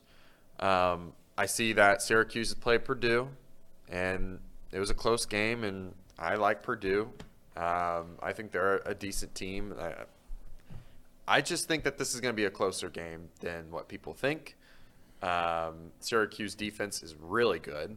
Um, yeah, that's that's all I really got for this one. I know Clemson has looked really good on offense as of late, but Syracuse defense is probably going to be their true first real test. Okay. The orange. Oh, my gosh. Yeah, this is a gamble. Where I start making up ground, boys. This is the gamble we Where I take. start I don't have any, I don't have any good reason. One of my uh, good friends, Syracuse grad, Dan Hoard's a Syracuse grad. I just have a feeling the Orange are gonna at least cover. They're not gonna win the game, no chance.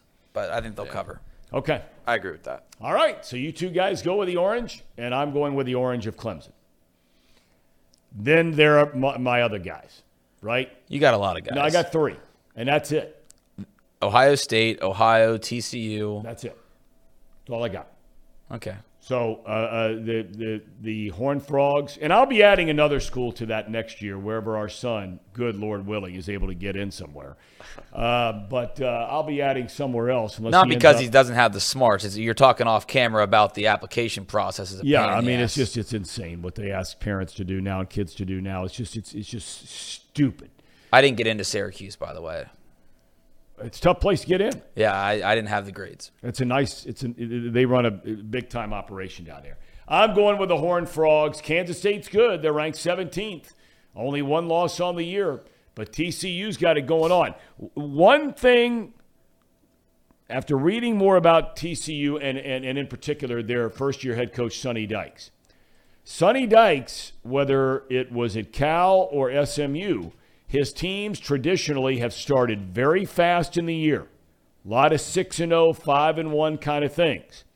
Over the second half of multiple seasons, they faded off. Now, he claims at TCU, unlike at Cal and SMU is that his talent pool is deeper, and therefore he feels like they're better equipped to not let that happen.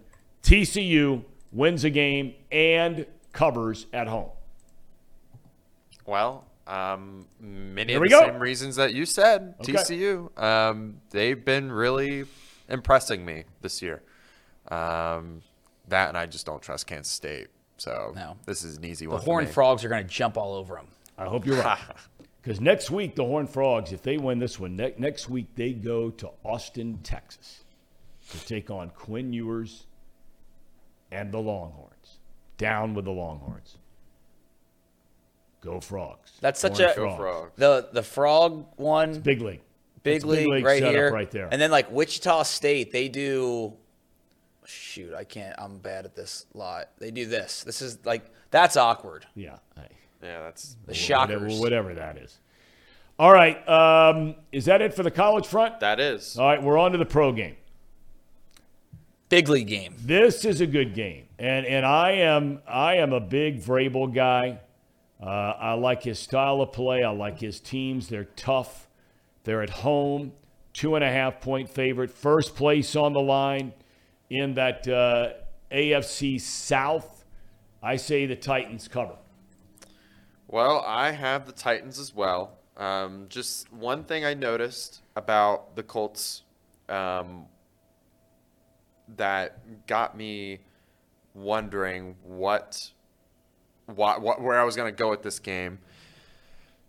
I mean, they, they lost straight up to Tennessee 24 17, not even like two or three weeks ago. I don't know if you remember that, Yep. but they did. And they couldn't do anything. And they had one of the best running backs in the NFL, and they still don't have. This game, they're not going to have their best running back in the NFL. Um, so, I mean, this is an easier decision than it was back when they first played to me. So, Okay. this is a Tennessee win all the way. The Indianapolis Colts and Bearcat great Alec Pierce coming off that game winning touchdown go down to Nash, Vegas, and come out with a dub. Okay. All right. You ever been to Nashville? Many many times. Bro, what's the favorite spot on Broadway? Well, you know what? I you know I, I got to tell you, um, uh, and I've, I've a couple of really close friends. One in particular who's lived down there for a number of years and seen the explosion and the whole nine yards. I, I, I got to tell you, uh, I think there's a lot made of Nashville that I just don't see. I think there's a great three or four block stretch there, right in downtown, or you know, off of downtown technically, but you know, right there where they got the country music joints and the live music, and I love all that. And, and, it, it's expanding. They, they, they've come up with some really nice restaurants. They have the Country Music Hall of Fame, which you know, uh, all that. Uh, Grand Ole Opry and everything. There's a lot to like. You're hating on Nashville. No, no, no. But I'm just saying. I think that uh, I, I- I think that people make a bigger deal out of Nashville than I'll tell you what, the drinks are too expensive. I mean, you try to get a bottle of Coors Light at one of those country bars, it's like eight bucks. yeah. I mean, they got you around the neck. They got you around the neck. Okay. Uh, next up, The Brownies. I told myself after last week I'll never pick them again, and I'm not going to start. I'm going with the Ravens to cover six and a half. This, this, this week and next week, we said it earlier. this is the season, and I don't care if Deshaun Watson's coming back or not. Uh, this is the year for the Cleveland Browns. If they lose to the Ravens tomorrow on Sunday, they lose to the Bengals Monday night next week. Stick a fork in them. D-U-N done. The Browns are DUN done already. Yeah. I, I, Season's over. I think that's correct. I think uh, their season's done. Um, yeah, I mean, th- it, we talk about the Browns all the time and how we get so confused as to why they just don't run the ball more. Yeah. And uh, I think they're going to make that same mistake against Baltimore, honestly. They're going to try to throw it all over them because they were the worst pass defense team a couple weeks ago and make that same mistake again. So. Yeah. I think the Brownies can win this game. I just don't think they will. I think they No. can. I, I'm not as high on Baltimore as everybody else is, and I'm not as high on Lamar Jackson as everybody else is. Um, okay. What's next? Men of Aluminum coming off a huge win against Tampa Bay. Huge. Huge win. Huge. Um, it- it- there, there was a teaser sent out by uh, uh, uh, Watt that he might come back and play. Um, he's not coming back this week uh, unless something changes between now and, and Sunday. But he's close. He's getting closer. Um, they go down to Miami. Tua is back at quarterback for the Dolphins. Don't know if Kenny Pickett's going to be out of concussion protocol. They think he will. I still take Miami to cover. Seven's a big number in that game, though. Big number. Yeah, the seven is scary, but I'm still taking Miami on this one. And I'm the village idiot. Haven't Taking you learned the, your lesson? No, taking the Steelers to cover. They're not going to win, I don't think. But, you know, there's a lot of uncertainty with, you know, the chemistry after Tua's concussion. Hopefully he's healthy and, and ready to go, but I think the Steelers going to cover. Couple of comments made by um, the thousands watching and in our chat room. Um, the player formerly known as Mouse Cop says, "Thom, I feel that's a pretty bold statement saying the season's done when the division is two teams of three and three and two teams of two and four. Look, here's what I'm saying: they lose, they being the Browns, they lose Sunday, they lose against the Bengals, and I said if if I said if they lose both, then all of a sudden they're two and six. They're done. Two and six, they're done. Yeah. I, I just think the Browns are the Browns, and I and I hope and I talked to Joe Thomas about um, about this when I had him on the podcast for the mental game when we recorded that a couple weeks ago out in Wisconsin. He really really likes this team, and a lot of people do. And he said he felt a connection with Cincinnati watching them turn it around and go to the Super Bowl because two loyal fan bases, two teams that have not always been at the top of the division, and he feels like this is really going to be a team that can fight for the division and fight to make a playoff run. And it just it, it hurts to watch the Browns. And I'm not a Browns fan, but when you get close with guys like Joe Thomas or you, I have many friends that are from Cleveland, I just you just see the Browns week after week. They might get a, a good win, but then that Jets game or the Falcons game, like it, it's just the Browns are going to be the Browns until they prove different. I, I agree. I because there are a lot of good things to like about that team. It's the best one-two punch of running backs on one team in the NFL. Yet they continue to throw the ball 40 times and run it 20. Um, Christian McCaffrey gets traded from Carolina to the 49ers. Um, don't know. He'd have to fly because the game is in San Francisco. He'd have to fly out of Charlotte, travel all across the country, uh, and and land in Santa Clara, technically, um, or San Jose, technically. Uh, that's where the stadium is. That's where they practice. And would he be ready to play on Sunday? I don't know. The Niners are home to the Chiefs, and Kansas City is a two-point road favorite. With or without Christian McCaffrey, I think the Niners bounce back this week and get a win. Well, for me, this really just depends on Joey Bosa's health. Um, I know he was hurt last week versus the Falcons. Um, th- this week, if he's not back, then I have a tough time believing the 49ers get it done. Um, I'll take I, I will take the Chiefs in this one again. Um, I think that's I think that's a smart decision just Okay. based off of the injury report. Okay. All right. So I take San Francisco. You two are going Kansas City. Chiefs, baby. Travis Kelce, another big game. Let's go. Homer show. Okay. Yeah, for sure. Speaking Uh, of Speaking of what? Homer shows, Oh, here we go. Yeah, of course. Bengals. Six and a half point favorite. I tell you, I don't like doing this. And I said it last week. I didn't like doing it. Uh, and I don't like it because I- I'm in disagreement with Zim WhoDey. I am in agreement with Paul Doherty. I am not sold on this offense yet. I'm just not. I'm just not. They've got to play better than two or three drives a game.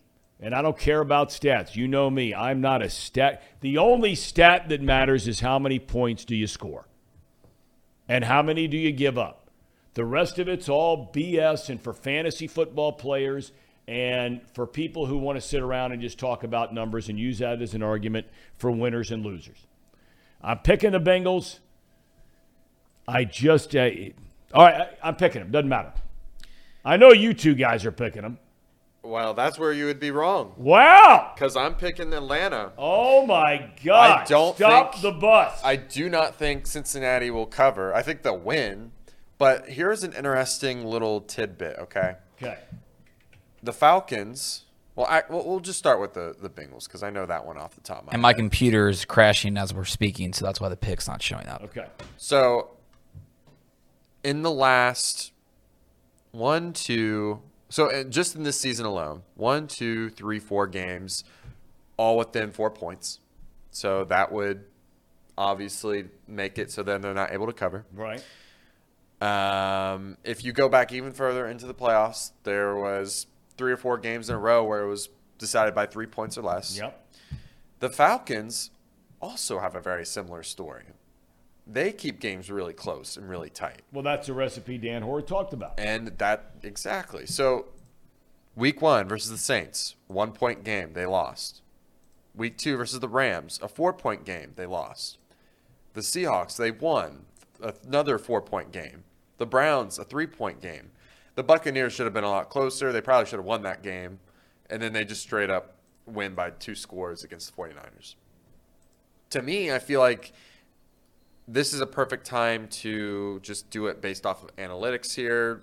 The, the facts are that they keep games close, both teams. So I think that this is a good time to pick against the Bengals. I think they'll still win. I still smell that victory Who Dey. No, no, no, no napalm. Um, but yeah, I think uh, I think Atlanta Falcons can cover. Okay. Brandon,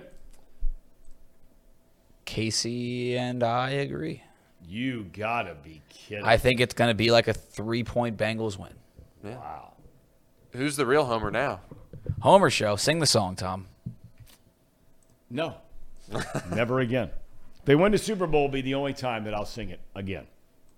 Forever. Is I'll that it in the pro game? I do believe so. It is. Okay. Um, before we before we get to the cherry on top presented by United Dairy Farmers, um, Brian Kelly, did you see this rant he went on yesterday? No. I meant to include this. He continues his rant against instant replay in college football. Said on his weekly radio show last night, it's ruining the game. After at least five instances when play was stopped for review during their victory over Florida, Kelly Monday started by saying his biggest concern is replay was slowing the game down. And then he says, Are you ready for this? He says 10 out of 10 times the call on the field stands. He's right about that. But then he added, Unless it's an LSU call. Or is it just me? I don't think they like the guy from up north down here in the South. That's interesting. Wow. All right, Brian Kelly. I'm a Brian Kelly fan. I know a lot of people around here aren't. I'm a Brian Kelly fan, and after watching them against Florida last week, it is a matter of time, a matter of time before they have got it rolling down in the bayou. All right, uh, do we have a cherry on top presented by United Dairy Farmers? We, We- do. we do. We're bringing it in, put it in reverse, Terry. We got to fill you in with. Tee it up for us, please. So, this is a video from, I'm assuming, around the 4th of July a few years ago, probably 10 years ago now, uh, where Terry is trying to light a firework and forgets to put it in reverse. Oh, this is a famous video you were talking Yeah, about. Yeah, this is the video we were talking about. Put it about. in reverse, Terry. Yep. Are we going to be able to hear this? Yep, we should. Okay, go ahead.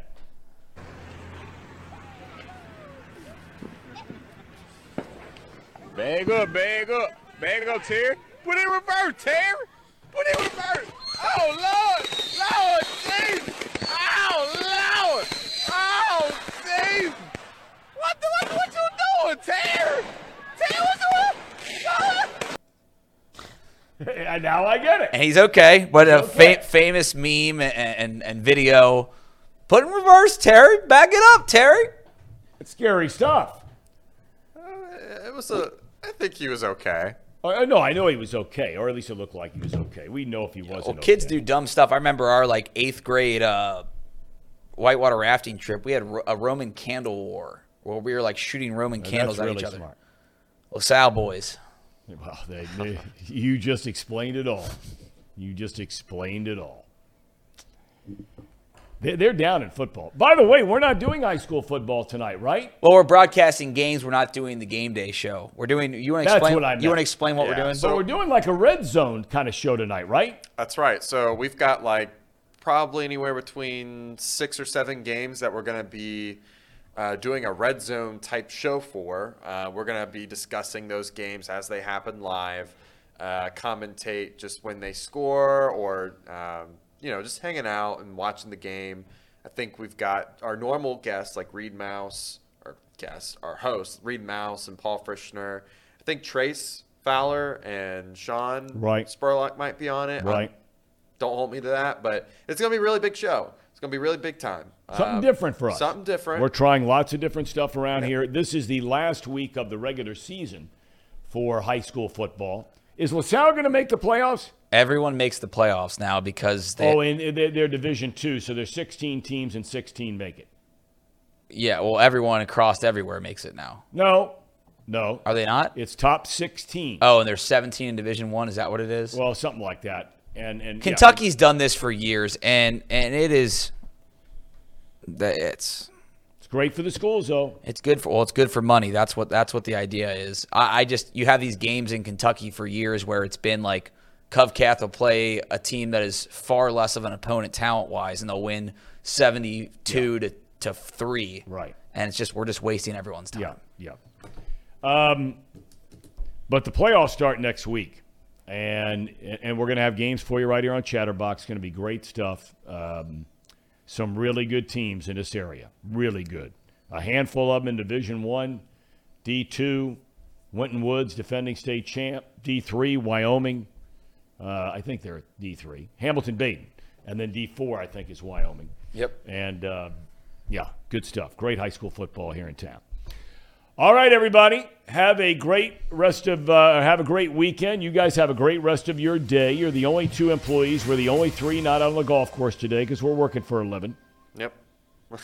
We have to. We're the Ham and Eggers. Uh, Ham and Eggers. That's right. Thank you for joining us. We'll look forward to seeing you on Monday. Have a great weekend.